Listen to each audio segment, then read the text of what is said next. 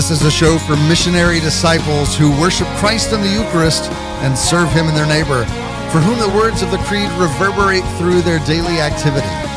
This is a show for those like you and me who make the conscious choice to follow Christ outside the walls. Well, a couple of weeks ago, I finally had the opportunity, after six years, to meet Joe Heschmeyer face to face. We've talked 18 times with one another on this show over the last six years and have been looking forward to the day that we would actually be in the same place at the same time. And a couple of weeks ago, it finally happened. We got to see each other as as a person and not just as this thing mediated by a screen. And it was such a pleasure to to interact with him there. And Joe, I'm just thrilled to have you back on the show again. I, I was thrilled to meet you and thrilled to be on the show. So, in our conversation, we were uh, sharing that drink that we have been promising for years, and uh, and we were joined by a bishop who was recounting to us his experience with the uh, with uh, the retreat that Pope Francis asked and encouraged and kind of told the U.S. bishops to go on, and and he provided for that retreat his own preacher to the papal household, Cardinal Raniero Cantalamessa, um, who who led that retreat for them. And if you've never seen any of his work, uh, I'm going to post some links on our social media, facebook.com slash step outside the walls. On Twitter, the handle is at outside the walls because he's a Capuchin Franciscan and he is dynamic and led by the Spirit and just richly deep in his writing and his meditations.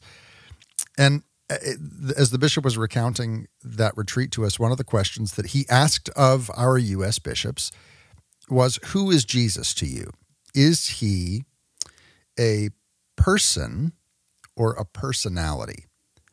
Now, Joe, I'm going to give you an opportunity because identity is one of those things that's really important to you. You've talked a lot about. You talked about it in your talk at Catholic Answers this year um, the Catholic Answers Conference this year. I'd like you to unpack what that means. What's the difference between seeing someone, specifically in this case, Jesus, as a person versus a personality, how that relates to us in evangelization. And then we're going to get further on and apply those same categories to other areas. Okay. So, yeah, maybe I'll just unpack a little bit of even where those words come from. Great. Because you have person, you have persona, you have personality, and all of them come from the same root. Um, originally, the the word like the the underlying word there referred to speaking through a mask, and so a persona or a personality was a role that you played. And I think that we have a sense of that right now. Like when you talk about like a YouTube personality, mm-hmm. you're not saying this is what the person is really like you're saying like this is the the curated role that they play online or this is you know their public face so to speak. I'm not a doctor but i play one on tv exactly exactly. Like you're you, you know even um not that you reminded me of this but even people who talk like a certain affectation that's often like an assumed persona. Mm-hmm. and so when we're talking about personality we're, we're meaning something similar. This idea that there are we have um what are called parasocial relationships, right? Like where we may know a tremendous amount about a person and feel like we know them in real life. And you know, the irony of you and me talking about this is like we had done 18 different interviews together without ever having been in the same room, without ever having just like sat down and chatted over a beer or something like that. You know, like so it's very easy in the modern world to to have these things that appear like a real relationship where you feel like you know a famous person very, very well, even though with a moment's reflection you realize like, oh, I've never actually talked to them. I, I yeah. you know, I assume I know what they're like, but maybe they're not like that at all. And this can be for good or for ill. Like the the personality we have built up about these, you know, different persons might be better than the real person. It might be worse than the real person. Um, there was a pretty good article talking about uh, the comedian John Mulaney, who has very much this uh, kind of innocent, squeaky, cleanish. I maybe that's not the best way to describe it, but like he has this really kind of harmless personality that he's very intentionally cultivated. And so then when like news came out that he was divorcing his wife and had cheated on her and like all this terrible stuff and was uh, back in rehab, like it just it it clashed the person and like the struggles that person was going through didn't match up with the kind of curated personality. And, that's and, that's oh yeah go and, and in that particular case uh, i want to draw some distinctions here. In that particular case he had cultivated a persona in in a way to keep people from the person.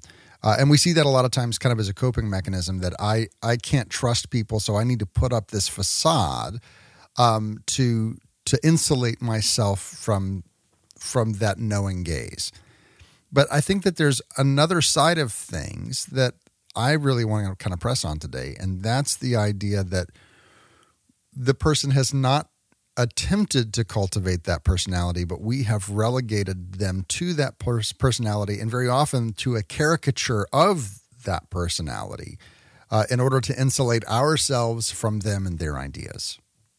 Yeah, I think we do that. Like, you know, because even if it isn't a famous person, even if it's just like a person you know on Twitter or Facebook or fill in the blank, you're filling in a lot of work about them. Mm-hmm. And you're probably doing that based on a series of stereotypes, whether you're conscious of it or not. I think all of us do that. You you know you look at their picture and you say, oh, but they're they're probably like this, or you you read a handful of things they've said, and and you form these kind of sweeping impressions about who they are, uh, based on a, a, very limited kind of glimpse into into their life. Mm-hmm. So here, uh, Cardinal Raniero Mesa is talking to the U.S. bishops. He's saying, Is Jesus a person or a personality? And part of that question is, how close are you letting Jesus and his ideas and his saving graces come in contact with you? Are you setting up this uh, this vaunted picture that you can celebrate and but but also keep at arm's length? or are you entering into that messiness of relationship? And when there's a messiness of relationship with Christ, it's our messiness that He then intervenes in.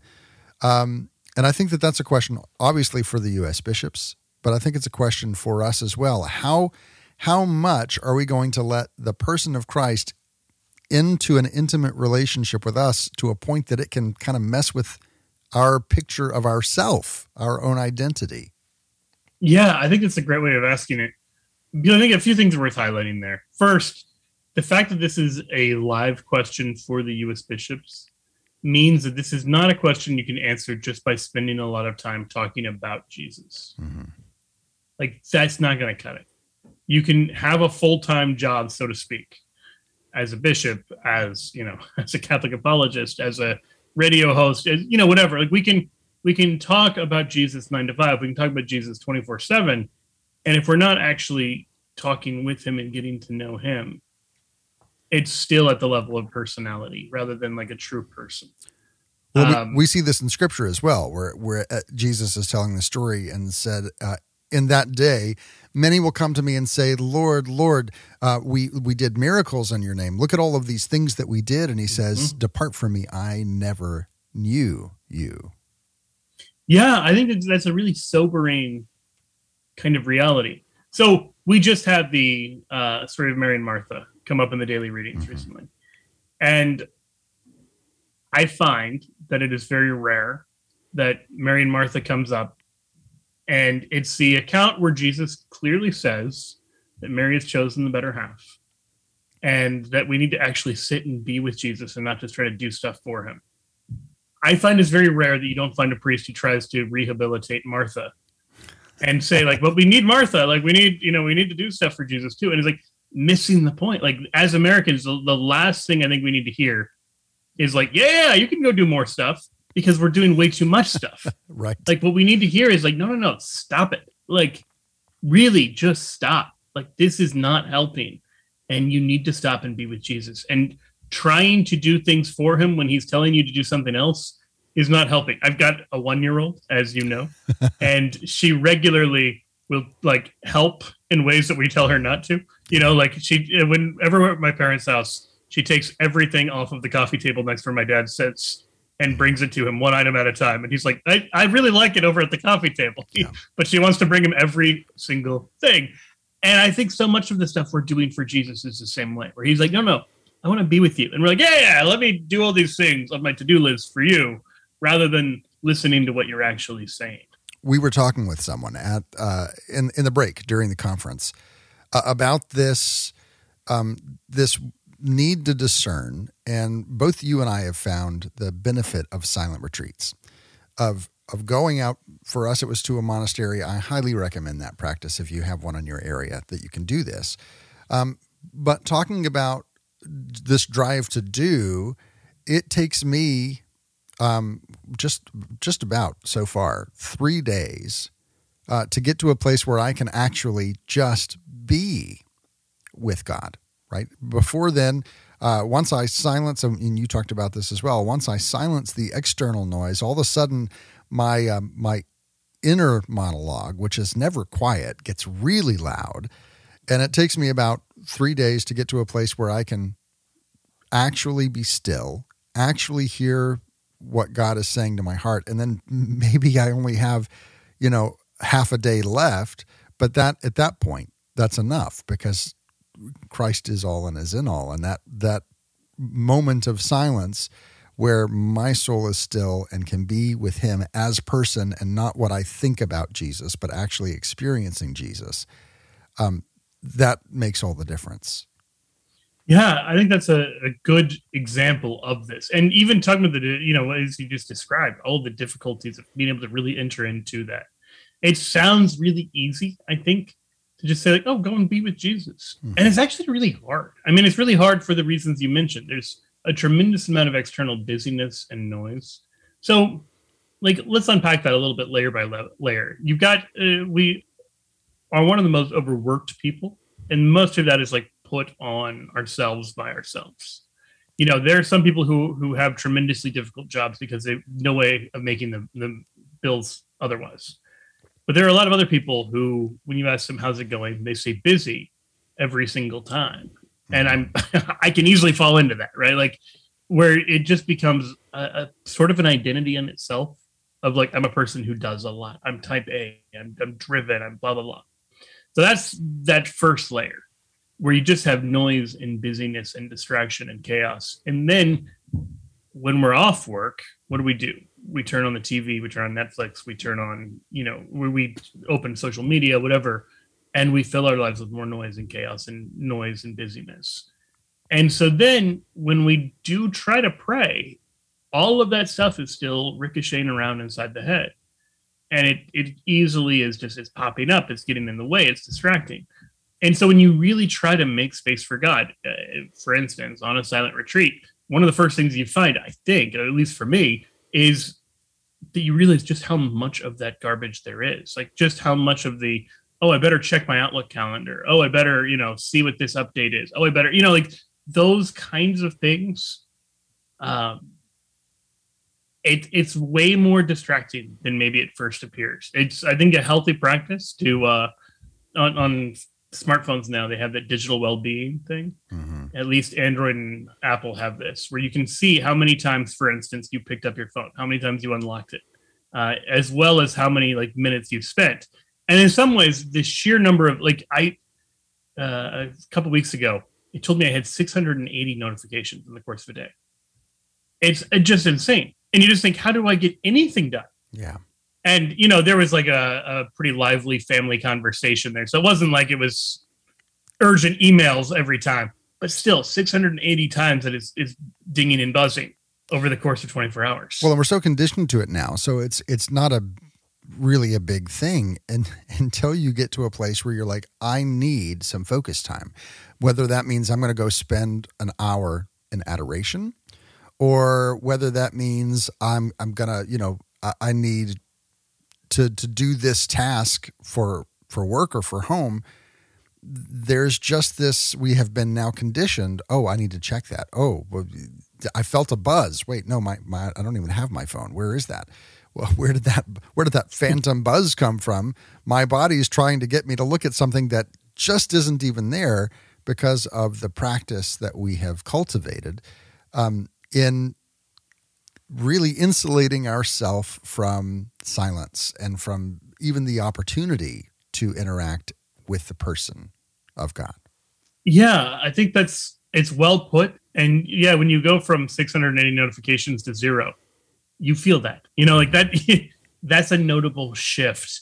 And like you said, you're still like wanting to reach for it out of habit, out of you know, of this conditioning. We've we've all social, not all of us, myself and many others, we've socially conditioned ourselves to live in a certain way, and breaking that pattern is so crucial if we ever want to get past knowing about Jesus to actually knowing Jesus. Um, you know, it just it, it's indispensable. We're talking today with Joe Heschmeyer, who is staff apologist over at Catholic Answers and longtime guest here. I've had you since you were I think first year, first or second year in Rome at seminary as my Rome correspondent, and now you're my yeah. Kansas City, Kansas correspondent. not quite as a you know exotic. not not quite as a as a, yeah exactly. Uh, but however, there's some beautiful architecture in Kansas City, Kansas as well. If you've never been, you should go. Um, so we're talking about person versus personality, and this question that uh, Cardinal Cantalamessa brought up to the U.S. bishops that I think it's important for us to look at as well. Uh, but then this bishop that was sitting with us at the Catholic Answers Conference in the in between time um, expressed that and moved that from that question that was given to him, which is a, is a salient and important one, and further posed a question. Um, looking at the division that we see and how quick we are to categorize our opponent um, sometimes that's because we disembody them and make them into just an idea that we can attack instead of a, a person that we're interacting with, uh, or the the caricatures that we set up, the personalities that we uh, impose on people that prevent us from knowing the person because it makes them easier again to dismiss or to argue with or to uh, to lob grenades at. Um,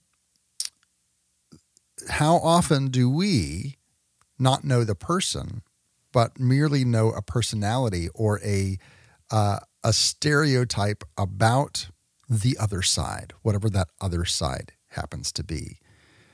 And you, go ahead. Well, I was just going to say there's maybe a twofold distinction. You sometimes have individuals that become these kind of lightning rod personalities, mm-hmm. and it's easy to forget that there's an actual person beneath that and sometimes it's a person who's intentionally kind of made provocateur their their persona their personality. But a lot of times it's just a person who you know they express themselves online maybe overly forcefully but then they're also being interpreted maybe uncharitably as well so there you know it may be a little more complicated than like oh this person is just trying to be as controversial as possible it, it may not be that. It may be that like this person is trying to express themselves in a in a forum that does not do a great job of encouraging nuance and, and delineation and all of that. Mm-hmm. Yeah, and I, I, look at this, and of course, as he's talking, I realize that that I have been guilty of that very thing, uh, perhaps even with that person. Uh, yes. Uh, but yeah, if even the fact you didn't name the bishop is probably helpful because people are going to have strong opinions absolutely. one way or the other about the bishop. Uh, and, and, so I look at this and and I realize just how um, how fragmented we are, not even as a people, but as individuals. Right? We we have segmented out our opinions that okay, you're in my camp, you're not in my camp, and th- there's that that old uh, axiom about Catholicism here comes everybody. And we, I think, particularly in America, have a very difficult time embracing that reality of Catholicism because we have been uh, pushed towards ideological purity with whatever that ideology is that we subscribe to, be it uh, politically or spiritually. And so taking that idea of of uh, person versus personality and applying it not moving it off of that question of jesus and now moving it to that question of other people uh, how do we combat that we talked about using silence and trying to recondition ourselves uh, to be in a place where we can encounter christ how do we do that when it's with other people? How do we silence those voices or those uh, those categories that we have created so that we can now encounter not a personality or a caricature, but actually get to a place where we see the person on the other side of it? I think the the same way in a lot of ways that we get to know Jesus better is just getting to know the individual uh, better. That and I'll take political ones because this is like the obvious one. Yeah. That uh, we see a decrease. Um, the Institute for Family Studies had uh, a piece uh, last year in November that said marriages between Democrats and Republicans are extremely rare. That's really shocking, and that was not always the case. Mm-hmm. That it was not always the case that uh, your voting pattern was such a kind of catch-all category but we, we're increasingly like in this complicated situation where team red and team blue for instance becomes this kind of catch-all category that involves all these questions of ethnicity and race and class and sex and views on sexual orientation and all sorts of other kind of cultural things. You know you can make stereotypes about what a person smokes or drinks or what their haircut looks like based on one of these two tribes. That's kind of the direction we were moving in uh, at just a, an incredible rate.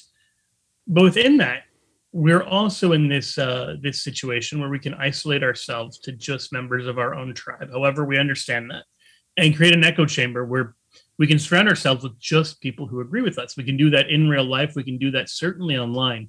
I mean, it really is just incredibly easy to do. Mm-hmm. And so, what I find is the most um, outraged and outrageous voices that I hear tend to, on both sides of the political spectrum, tend to have one thing in common, which is that they don't seem to actually know anyone in the groups that they're mad about in a deep, personal, loving, intimate kind of way. Mm-hmm. That if if you are constantly about fill in the blank. Maybe it's another political party, maybe it's another part of the church, maybe it's another whatever that is. And you can't answer the question like, who do you know and love who falls in that category that you're criticizing? And who have you ever maybe learned something from? You know, because if it's someone you've never learned from, that's pretty shocking, right? Like if you think about it, every individual on earth knows something that you don't and so if you've taken this incredibly broad swath of humanity and just said, these people have nothing they can teach me, I have nothing to learn from them, and I have no reason to be friends with them because they're XYZ, I can just about guarantee that you're wrong mm-hmm. because it just doesn't match up with what we know about humanity. So, given that, now that doesn't mean that we have to be like morally relativistic. The people are sometimes wrong, and sometimes the views they hold are wrong sometimes the views they hold are even evil, but it may be that the person is still worth knowing and loving in their particularity. And if we do that, uh, I think that it really elevates the discourse to use the kind of modern parlance. You know, you can actually encounter a real person and all of the complicated reasons they may hold a view, even a bad view, rather than kind of a, a stock caricature, uh, which which is totally ineffective at doing anything other than drumming up more and more and more outrage. Yeah, and th- this reminds me of a couple of stories here. One is an individual story that there was this person that I um, I heard a couple of their opinions. They they had a different opinion than I did, so obviously they were wrong. Uh, and and we're in this uh, this kind of jovial but but knowing combat with one another in our in our conversations. Uh, and over time, I don't know what happened by the grace of God. Uh, we got to know one another. And I think both of us impacted the other to kind of bring us to a happy middle that that we would otherwise never have found. The the graces that I have received from knowing this person uh, are immense, but it almost never happened because, well, they're they're different than I am, and I know what I know what camp they're in, quote unquote. Um, and how often does that happen to us that that we see someone and our first response is revulsion and and insulation? And sometimes um, we think that well, I'm doing that because in order for me to follow God, right? In order to really be a true Christian, I can't entertain those ideas. Uh, but we don't, in the same time, we don't entertain those people. And I think of, you know, Jesus going and, and eating with tax collectors and sinners. He wasn't by entertaining those people, entertaining their ideas, or even even approving of those lifestyles. Uh, well, maybe take it even one step further. It wasn't just tax collectors and sinners. That's what we know about. That's what we talk about. Mm-hmm. But he also, in Luke 7, he's eating in the house of a Pharisee. And in John 3, he's having a Pharisee over for a one on one meeting at night. Yeah. And like we read those things and we can kind of gloss over them. These are the people who were the other tribe, so to speak, mm-hmm. in Jesus' day. Just as much as like going to the Samaritans in John 4. Like these are the people who were harassing him and publicly saying things about him that were untrue and unfair all the time. And what does Jesus do? He doesn't say, just get behind me, Satan. I have nothing to do with you. No, no, he he actually draws them close. Now there are times where he knows they're acting in bad faith and he'll just kind of shut down the conversation. And by all means, if a person is not interested in having an actual human interaction, if they're just trying to use you to score points, it's not wrong to say, okay, you're not you're not trying to mm-hmm. do this in good faith.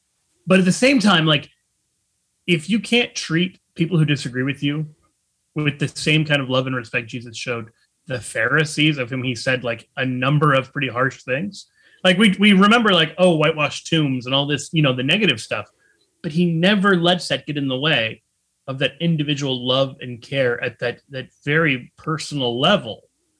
And if we're not doing that, if we're just doing the name calling, mm. we're actually failing to to model Christ. You know, we like that you brood of vipers part because it we we feel this uh, this surge of righteousness, but we forget the fact that Jesus was able to discern, being God, was able to discern the thoughts and intentions of the people to whom he was speaking. And we don't have that skill unless we are actively and continually listening to the Holy Spirit, which, when that happens, we're going to be operating under such humility that it makes a world of difference. Uh, this is a conversation that we can go on and on about. We're talking with Joe Heschmeyer, uh, who is the staff apologist over at Catholic Answers. Find out more at Catholic.com. When we come back, we're going to talk about the link between seeing Jesus as a person versus a personality and seeing our neighbor as a person versus a personality. Don't go anywhere. There's much more to come right after this. You're listening to Outside the Walls with TL.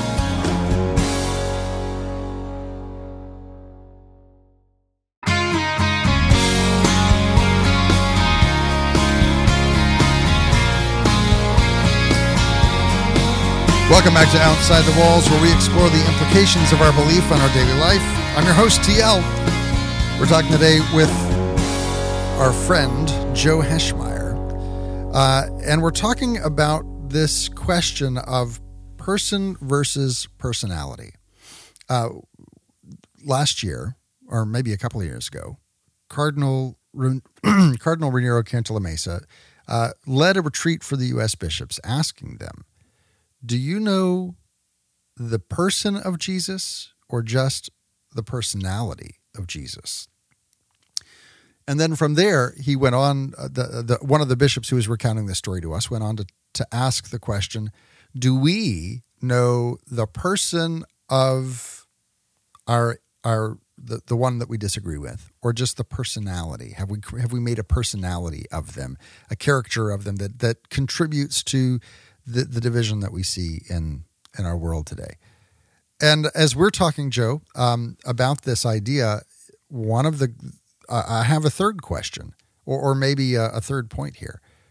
I think that if you notice in your life that you are creating personalities in order to lob grenades at them, right, or to to uh, just even to separate yourself out from them so that you never come close to touching them as a person, then it's very likely that you have not had or do not continue to have that encounter with the person of Jesus and rather have set up a personality. Because as we come to encounter Christ, he drives us. Uh, Paul says the love of Christ urges us on, compels us um, to the other person. And so let's look at maybe the connection between the one and the other. Yeah, that's a really interesting insight. I, I want to agree in part, push back a little bit. Please do. So, Martin Buber, the Jewish philosopher, uh, talks about the difference between I thou and I it relationships. And his argument is that we often interact with other people in a way that doesn't fully respect, basically, we would call it the imago Dei, doesn't fully respect that they are other people who are as much an I as we are. So the ideal relationship is an I thou. I'm a, a, person with all this swirling stuff going on, made in the image and likeness of God, with all of you know this dignity, with all of these struggles, with all of yada yada yada. And so are you, and we can see that in each other, and we can walk together. But then, as you st- sort of extend outward in social relationships, there's always people who are on the periphery of that. So you're not really entering into the mess of like the person working at the convenience store when you go to get a soda. You're not really entering into like and and you kind of just can't. You know, like you need to be able to see and recognize their human dignity, but that's not going to look the same mm-hmm. as like sitting down to have a drink with like every person you pass on the street. You'll you'll drink too much. Um, it just like it practically doesn't work. Well, and so there's always this limitation on on kind of what we can do, but we should try to expand that I thou relationship as broadly as possible. So yeah. I'm gonna I'm gonna push on that a little bit. Yeah. Um, just from this uh, this aspect of the new evangelization, and and being people who encounter Christ and live by the Holy Spirit day in and day out. Um, that there will be times like with Philip and the Ethiopian that someone who is on the peripheries all of a sudden is right in front of us and yes. and if we have trained ourselves uh, not to enter into any I thou relationships with people on the peripheries, we can miss those divine appointments where, you know, you're just a person in my day. You're just the checkout person. You're just whatever. And you're serving and fulfilling a need that I have, or you're on the outskirts of my story. Then we don't, we might miss the opportunity to be inserted into the middle of their story for our good and theirs.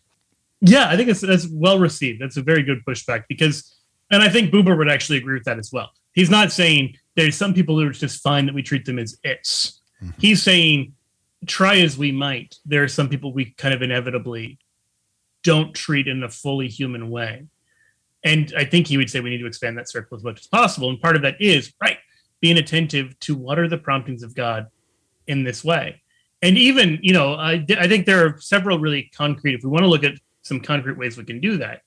One of the ways is, like you said, this connection between prayer and that interpersonal encounter.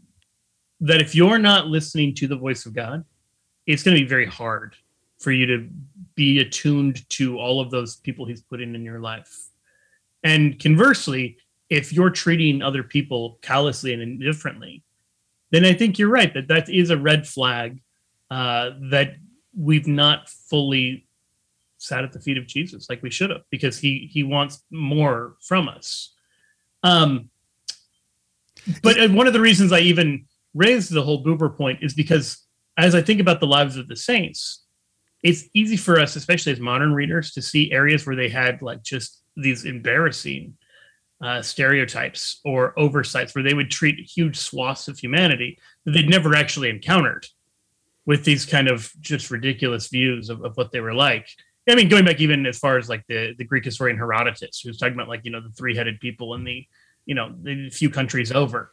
And like, it's very easy for us to have the people we don't know who, depending on where you are in the country and what your social circle looks like, that may be a different person. But someone who is just uh, a caricature, just a stereotype, that's something that's really hard to break out of. Uh, and and we see that even in the the lives of the great saints that they weren't always totally successful in, in breaking out of that. Well, and when we depersonalize someone, uh, and, and let's use a different term for that, when we when we dehumanize someone else, then it makes it very easy for us to demonize that person or that I that that that group of people. And so you and I, in encounter with Christ, uh, who are now seeing the person of Christ, not the personality of Christ, uh, have the the love of Christ compel us on we have a responsibility now to extend that to others. We have a responsibility to to look for the person even when it's hard for us to see in another person because God sees that person, God made that person, and our encounter with them is meant to bring the, to to borrow the term from the Jesuits, the greater glory to God, right? Um, if we're uh, maybe in some ways our idea of caricaturizing another person is for our own glory so we can get the win. But the way that that god gets the win is for us to be compassionate to one another even and maybe especially those people with whom we disagree and maybe have a distaste for. Yeah you know i, I think even that whole desire for the win humans are deeply deeply deeply tribal creatures. We're hardwired for it. There's all sorts of fascinating stuff on it. Um, in the talk I gave at Catholic Answers, I, I, brought up this University of Utah study from I don't know, maybe 2008, don't remember, uh, that was talking about football and how men's testosterone goes up or down based on whether their football team wins or loses. It's hardwired in us to be like really like my team's winning, my team's losing, and to have a pretty strong emotional, even hormonal reaction to that. Just know that about yourself. You know, like that doesn't have to be weird. to just be like, okay, I I get that if I actually see this other person in their humanity, there's just part of me that actually is resistant to that because it wants to just go and conquer and like vanquish them. And it doesn't want to remember that there's an actual person, you know, under the helmet on the other side of the battlefield. Uh, that's just a thing we have to check in ourselves. But then the second thing I'd say is there there are I alluded a second ago to there being some concrete things we can do. And depending on the context in which this arises, maybe I'll just throw out three tips. One is um, check for your own biases. Like, rarely are we too self critical of our biases. Hmm. Most of us need to be more attuned to that to say, okay, who do I spend all my time with?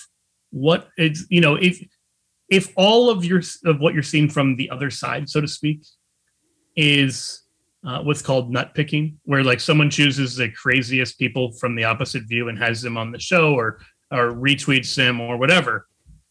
Recognize that. Like, okay, yeah. I'm dealing with a bunch of personalities that have been curated to make me mad.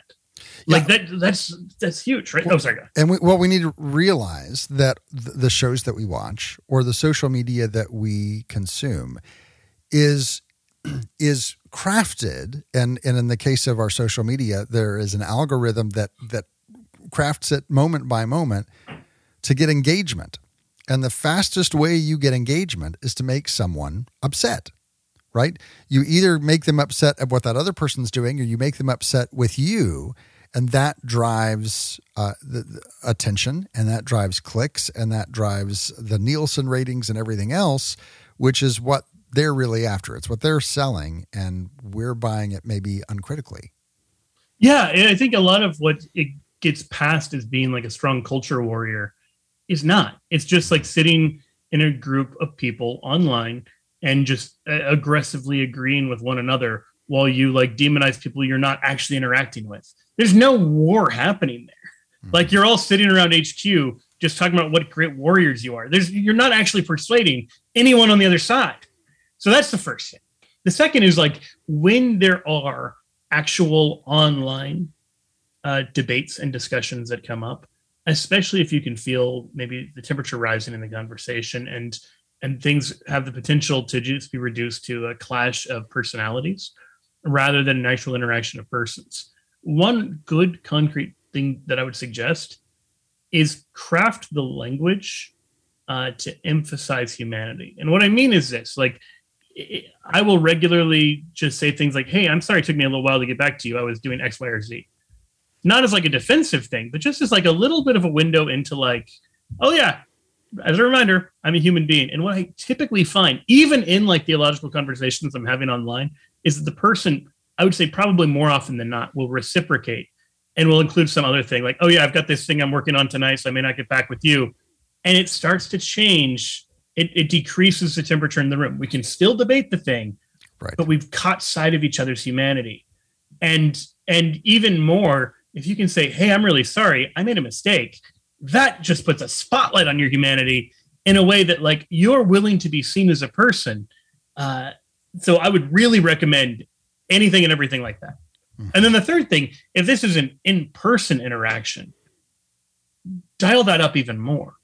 Like, don't just be reduced to like a screaming match with a person you're seeing in front of you. Pray for them. Offer a silent prayer in that moment, and then as much as you can, like open up this this side of you that is um, just transformed by Jesus Christ. Especially if we're talking about another Christian, especially if we're talking about another person in the church. The more you see, like, here's how God's working in my life, and then the other person can say, and here's how He's working in my life. It's very hard to then reduce the other person to a personality after that. I'm going to add one more for you. Please. And, and this one is uh, maybe the most challenging of all. Jesus gave us a way to uh, to counteract this idea of person versus personality, specifically with those people who are on the fringes and that we disagree with. Uh, and that was this: He said, "Whatever you do to the least of these, you do to me." And so I, I've I found that some of the times that I've had the most profound encounter with the person of Jesus Christ is when I make that choice at the beginning of the conversation. When I pull into the uh, the fast food restaurant in Tulsa, Oklahoma, that I've been I'm hungry. I've been driving around for a long time. I finally find a place that sounds remotely good to me. I pull in, and a homeless person begins walking directly towards me. I have a choice in that moment. Do I say, I'm sorry, I don't have anything today? Or do I say, as I did on this day, and I was so grateful that I did, do I say, hey, um, when's the last time you've eaten? Oh, you know, this is the answer. And I'm like, well, do you want to come in, come inside and eat with me? And here, as I'm seeing the humanity of, of Michael, this person that I'm having a meal with, I'm also, according to scripture, according to Christ's own words, those same words that said, Let there be light, and this is my body. Now I'm encountering whatever you do to least of these, you do to me. I'm encountering the person of Jesus through the person of Michael that I would otherwise never have had an interaction with because of my own biases and my own uh, rush to be doing the things that I need to be doing and segmenting myself off from every other person that could get in the way of that. I don't know how much longer we have because I want to drop a, a bomb here. Okay. As much as I can. Um, there's an etymological connection between words like host and hostile, and then the Eucharistic host, which mm-hmm. also comes from the word for victim. Uh, and it's this idea that in these encounters with the other, like this story you told about Michael is perfect because you just like all of those fears and all of the desire for just like keeping your own stuff and neatly and orderly and not opening yourself up you have to confront all of that and say come on in and you don't know how it's going to go and understandably like this is this is where it's it's difficult but this is why to use another related word hospitality is such a tremendous spiritual good. Like the Benedictines actually have a charism of hospitality. Leon Kass, in his book, The Hungry Soul, makes the argument that what makes Abraham greater than Lot is in no small part the hospitality that he shows. Where Lot greets the angels when they arrive in the city, Abraham runs out to them. And Lot gives them a basic meal, Abraham prepares them a feast. That he's always just taking things to the next level. And scripture says, in that way, we entertain angels unaware. That when you open yourself up to the strange encounter of like, I don't know how this is going to go. This could really go very badly, hmm. which is a part of hospitality we often ignore. Um, if you open yourselves up to that, like that is a place where you can encounter Christ. And it it doesn't seem to me we're going to get to the end of our lives and he's going to say, "Well, that was dumb. Why did you why did you have a meal with Michael?" Like that's not going to be it, right? Like that's not how uh, we're going to be judged. So it, it's one of the few times where you know, like I can be almost positive I'm doing what Christ would have me do here because he gave some pretty explicit directions in the Gospel of Matthew yeah. about what to do here. Well, and you're never going to, you're going back to this question of culture war, you're never going to affect a change in the other person by standing on the other side of the room and shouting at them. But right. you can affect change in the other person by coming into a place of encounter. And and you may find in that spot the common ground you need to like work towards an actual change. you know like I'm I like I argue for a living, kind of. so I'm not saying like it's bad to present arguments or anything like that. I hope people don't don't take it that way. But it's rather that if you're not actually hearing where a person's coming from, and more importantly, why, and if you can't find the good that they're searching for, you're not going to have a lot of luck in, in kind of meeting them and, and taking them to the next level. We've been talking today with Joe Heschmeyer, staff apologist over at Catholic Answers. You can go find out more of their work over at Catholic.com. Joe, thanks for being with us. My pleasure. Thanks a lot, Teal. If you missed any part of my conversation with Joe Heschmeyer, you want to go back and listen to it again or share it with your friends on social media, you know the drill. All of our episodes are archived over at OutsideTheWalls.com. And as always, there's an extra segment we like to, to keep talking after uh, after the, the broadcast portion is finished. And that is made available every week to all those who support the show through Patreon. You can learn more about how to join that support community and what's included in that by going to outsidethewalls.com, clicking that Patreon link in the top right hand corner of the page that says support the show hyphen Patreon and learn all about, even see a couple of free extra segments, learn all about how you can become a part of that community. Now, let's go ahead and turn our attention to our readings from Scripture and from church history. That's the sound of our Verbum library launching up. Verbum helps you read Scripture in light of church teaching, putting the magisterium at your fingertips, linking through Scripture to catechism, to the documents of the church, to, to fathers and doctors, and so much more. Learn more by going to verbum.com. If you've looked at it before and think maybe it's a little bit out of reach for you, there is an option I'd like to draw your attention to, and that's Verbum Fundamentals. With Verbum Fundamentals, you get some key documents to help you get started in your study. Uh, and it is a fantastic option at a lower price point. I'm going to link to it over on our social media, facebook.com slash step outside the walls. On Twitter, the handle is at outside the walls, or you can just go again to verbum.com. Our reading from Scripture today comes from the Gospel of Luke, chapter 10. There was a scholar of the law who stood up to test Jesus and said, Teacher, what must I do to inherit eternal life? Jesus said to him, What is written in the law? How do you read it? He said in reply, You shall love the Lord your God with all your heart, with all your being, with all your strength, and with all your mind, and your neighbor as yourself. He replied to him, You have answered correctly. Do this, and you will live. But because he wished to justify himself, he said to Jesus, And who is my neighbor? Jesus replied, A man fell victim to robbers as he went down from Jerusalem to Jericho.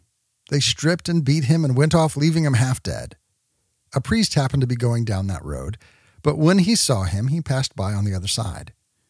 Likewise, a Levite came to the place, and when he saw him, he passed by on the opposite side. But a Samaritan traveler who came upon him was moved with compassion at the sight. He approached the victim, poured oil and wine over his wounds, and bandaged them. Then he lifted him up on his own animal, took him to an inn, and cared for him. The next day, he took out the two silver coins and gave them to the innkeeper with instruction Take care of him. If you spend more than what I have given you, I shall repay you on my way back. Which of these three, in your opinion, was the neighbor to the robber's victim? He answered, The one who treated him with mercy. Jesus said to him, Go and do likewise. That reading comes from the Gospel of Luke, and you are most likely familiar with the story. And this is everything we've been talking about. And just as Jesus does, he's encapsulated the whole thing in a story that makes it a little bit easier for us to understand.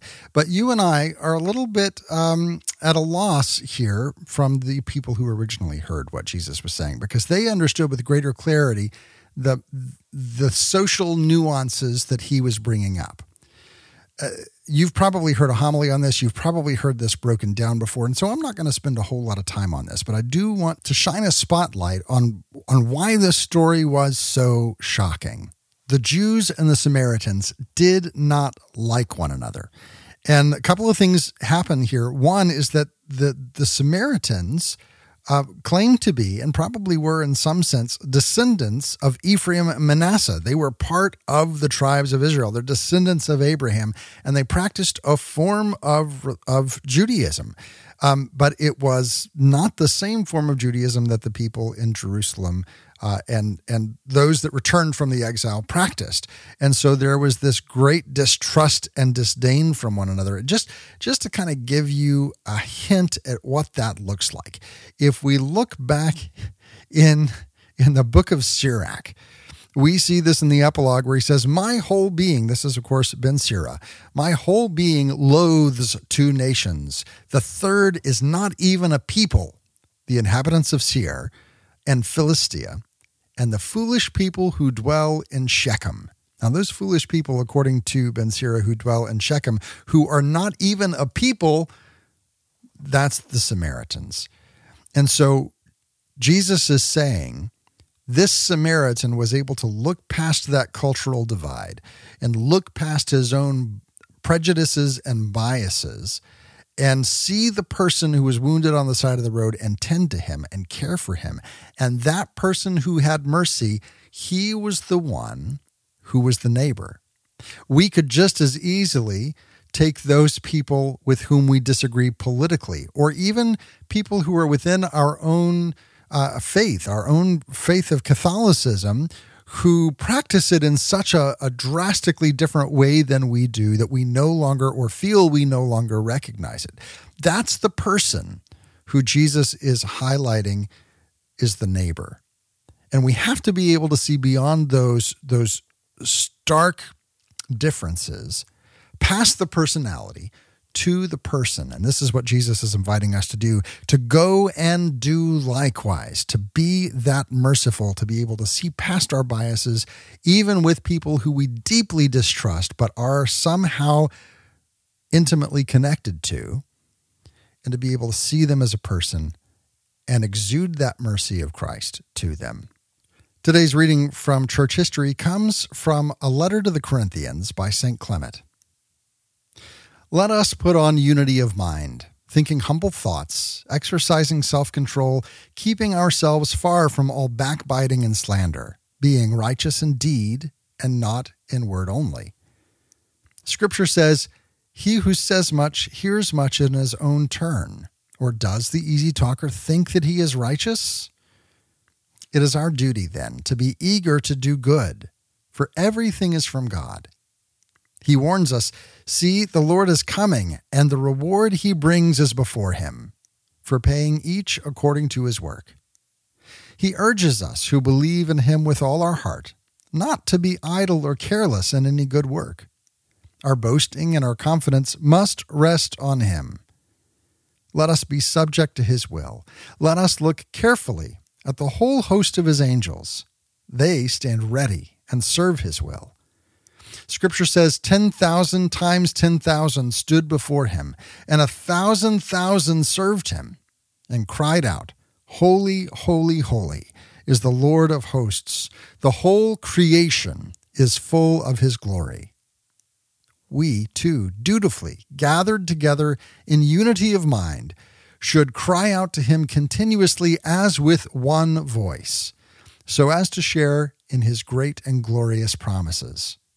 It is written, Eye has not seen, ear has not heard, man's heart has not conceived what great things have been prepared for those who wait for him. Beloved, how blessed, how wonderful are God's gifts life with immortality, glory with righteousness, truth with confidence, self control with holiness. All these are the gifts that fall within our understanding. What then are those gifts that are in store for those who wait for him?